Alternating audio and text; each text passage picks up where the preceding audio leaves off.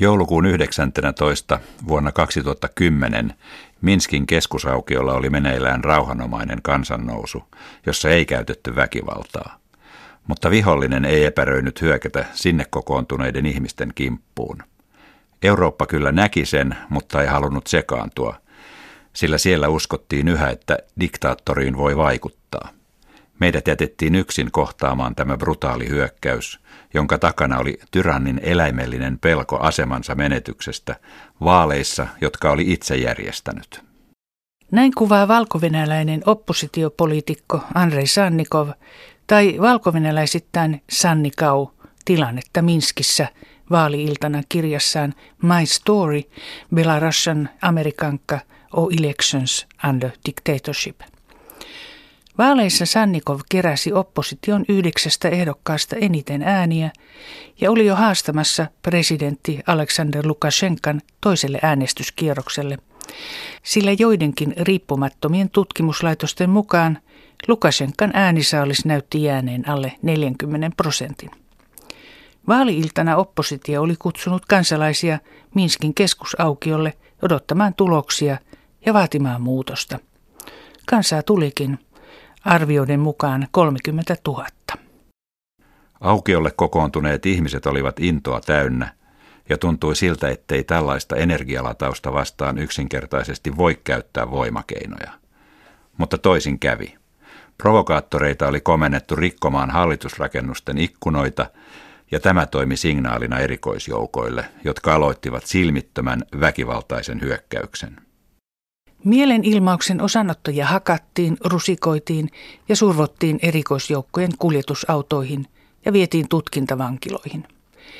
Pidätetyistä yli 700 tuomittiin 10-15 päivän hallinnolliseen pidätykseen, syytettynä osanotosta laittomaan mielenosoitukseen, ja 38 sai seuraavan vuoden maaliskuussa syytteen mellakoinnin järjestämisestä tai siihen osallistumisesta. Näiden joukossa oli viisi presidenttiehdokasta, myös Andrei Sannikov, joka vietiin kuulusteltavaksi valko KGBn pahamaineeseen tutkintavankilaan Amerikankkaan.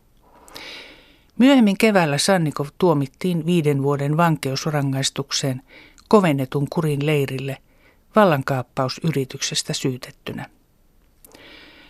Mutta miksi entinen diplomaatti ja oppositiopoliitikko Andrei Sannikov lähti Euroopan viimeiseksi diktaattoriksi kutsutun Aleksander Lukashenkan vastaehdokkaaksi juuri vuoden 2010 presidentinvaaleissa. Sannikovin mukaan taustalla oli valko talouden katastrofaalinen tila, joka heijastui koko yhteiskuntaan ja oli ajamassa Lukashenkaa myönnytyksiin. Valko niin sanottu talousihme tarkoittaa käytännössä neuvostotyyppistä komentotaloutta, joka pysyy pystyssä Venäjän avustusten ja sieltä saatavan halvan energian tuella. Mutta Venäjän apu alkoi ehtyä vuoden 2008 talouskriisin jälkeen. Niinpä Aleksandr Lukashenka vapautti kolme poliittista vankia ja odotti tällä eleellä saavansa taloudellista tukea lännestä. EU päättikin parantaa suhteita. Tätä käännettä oppositio pyrki käyttämään hyväkseen ja näki vuoden 2010 presidentinvaaleissa muutoksen mahdollisuuden, vaikka tiesi, ettei Lukasenkan puolelta kyse voinut olla mistään todellisista myönnytyksistä. Kolhosin johtaja Aleksander Lukashenka valittiin Neuvostoliiton hajoamisen jälkeen itsenäistyneen valko ensimmäiseksi presidentiksi vuoden 1994 vaaleissa, joita Andrei Sannikovin mukaan voidaan pitää vielä jokseenkin rehellisinä. Vaikka demokraattisten voimien rooli valko itsenäistymisprosessissa oli ollut merkittävä, valta jäi edelleen neuvostobyrokraattien käsiin, ja tätä vanhaa kommunistista nomenklatuuraa vastaan Lukashenka kannattajineen kävi taistoon. Valtakautensa alkuaikoina Lukashenka vaikutti yhtä aikaa vahvalta ja heikolta, demokraatilta ja tyrannilta – hänen mielipiteensä heilahtelivat laidasta laitaan. Vihasta vapaata mediaa kohtaan korruption tuomitsemiseen. Lukashenkan voiton puolueen nomenklatuurasta sinetöi se, että hän hajotti vaaleilla valitun parlamentin vuonna 1996 ja muutti perustuslain järjestämässään kansanäänestyksessä. Lukashenkan lähipiirissä oli tuolloin niin sanottuja nuoria susia, jotka uskoivat voivansa vaikuttaa presidentin ailahtelevaan päätöksentekotapaan ja saada aikaan valko kipeästi tarvitsemia uudistuksia. Andrei Sannikov oli eri mieltä. Epäilin, ettei se onnistu ja sanoin, ettei noin raakaa ja sivistymätöntä henkilöä voi mitenkään ohjailla. Sellaiset johtajat tekevät päätöksiä oman päänsä mukaan. Lukashenkan tapauksessa se tarkoittaa sitä, että hän ei tunne muuta tapaa hallita kuin muiden nöyryyttäminen. Perustuslain romuttamisen jälkeen Lukashenkan ote oppositiosta kiristyi.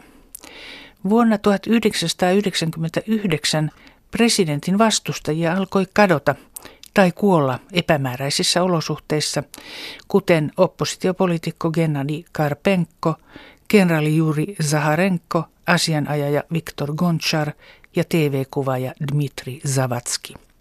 Myös apulaisulkoministerin tehtävästä jo vuonna 1994 eronnut Andrei Sannikov joutui tulilinjalle.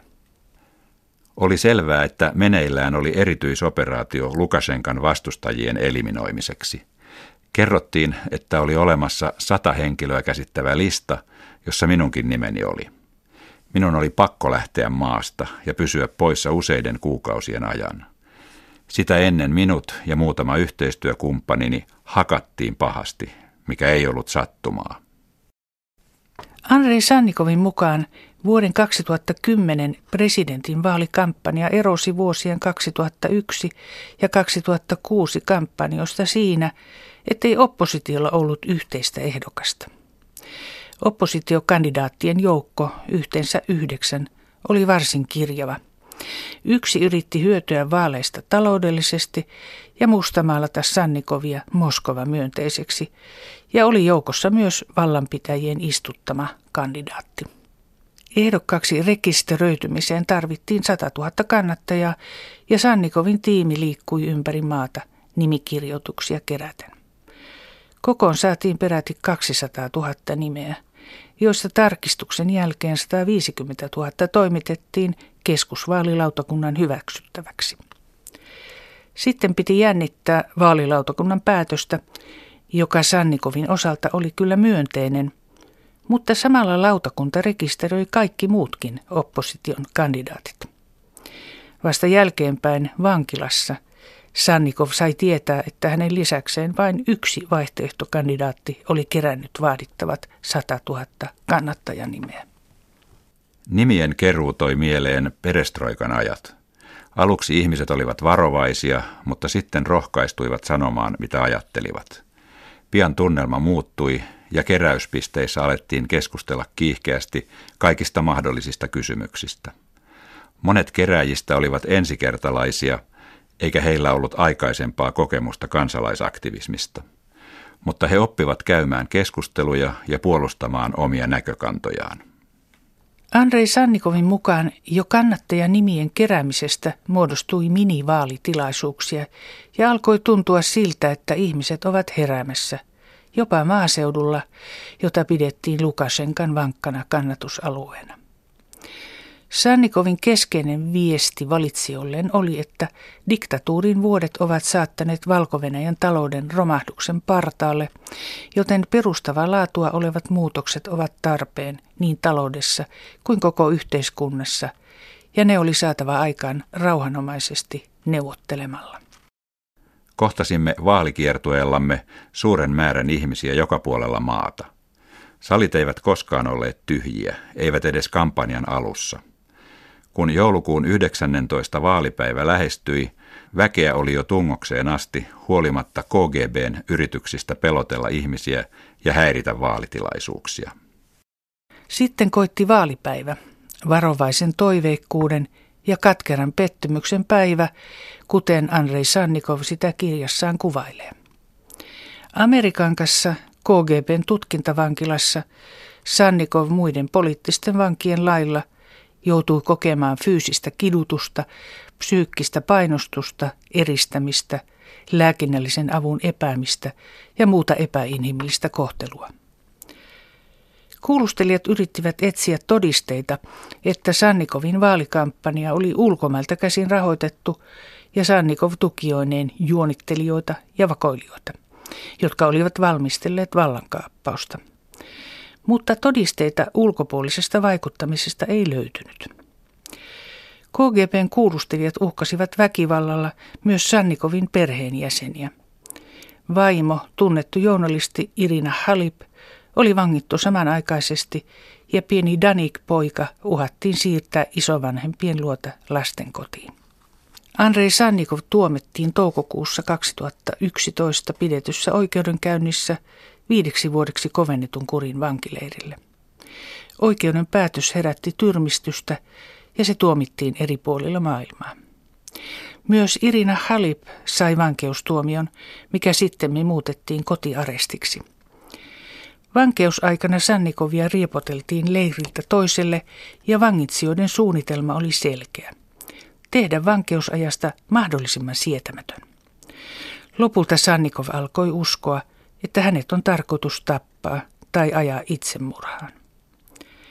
Mutta sitten 16 kuukautta tuomion julistamisesta vapaus yllättäen koitti.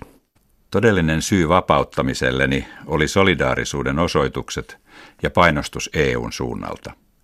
Helmikuussa 2012 Minskissä puhkesi diplomaattinen selkkaus, kun Lukashenka EU-sanktioista kiukustuneena vaati Puolan suurlähettilästä ja EUn edustajaa poistumaan maasta. Vastineeksi Bryssel kehotti kaikkia eurooppalaisia diplomaatteja lähtemään Minskistä. EU liitti ensimmäistä kertaa sanktiolistalle myös useita Lukashenkan lähipiiriin kuuluvia liikemiehiä. Nämä toimet tuottivat tulosta ja meidät vapautettiin. Vapautumisensa jälkeen Andrei Sannikov perheineen sai poliittisen turvapaikan Iso-Britanniasta ja jatkaa työtään demokraattisen valko puolesta. Kun valko järjestettiin syyskuun 11. päivä parlamenttivaalit, joissa kaksi oppositioedustajaa pääsi parlamentin alahuoneeseen ensimmäistä kertaa yli kymmenen vuoteen, kommentoi Andrei Sannikov Charter 97 eli valko demokraattisen liikkeen uutissivuston haastattelussa, että tällä eleellä Lukashenka pyrkii osoittamaan, miten maassa ikään kuin on oppositio. Tämä siksi, että hän voisi käydä kauppaa lännen kanssa saadakseen sieltä lisää lainaa, sillä Ukrainassa sotivan ja omista talousongelmista kärsivän Venäjän haluttomuus avustaa valko on ajanut maan talouden ennennäkemättömän syvään kriisiin. Lisäksi Lukashenka pelkää, että isoveli Venäjä havittelee lisää vaikutusvaltaa myös valko -Venäjällä. Nyt Lukashenka korostaa sitä, miten valko on vaarallinen naapuri ja Ukrainassa soditaan. Ja EU sekä erityisesti Puolan nykyhallitus pyrkivätkin parantamaan suhteita diktaattoriin.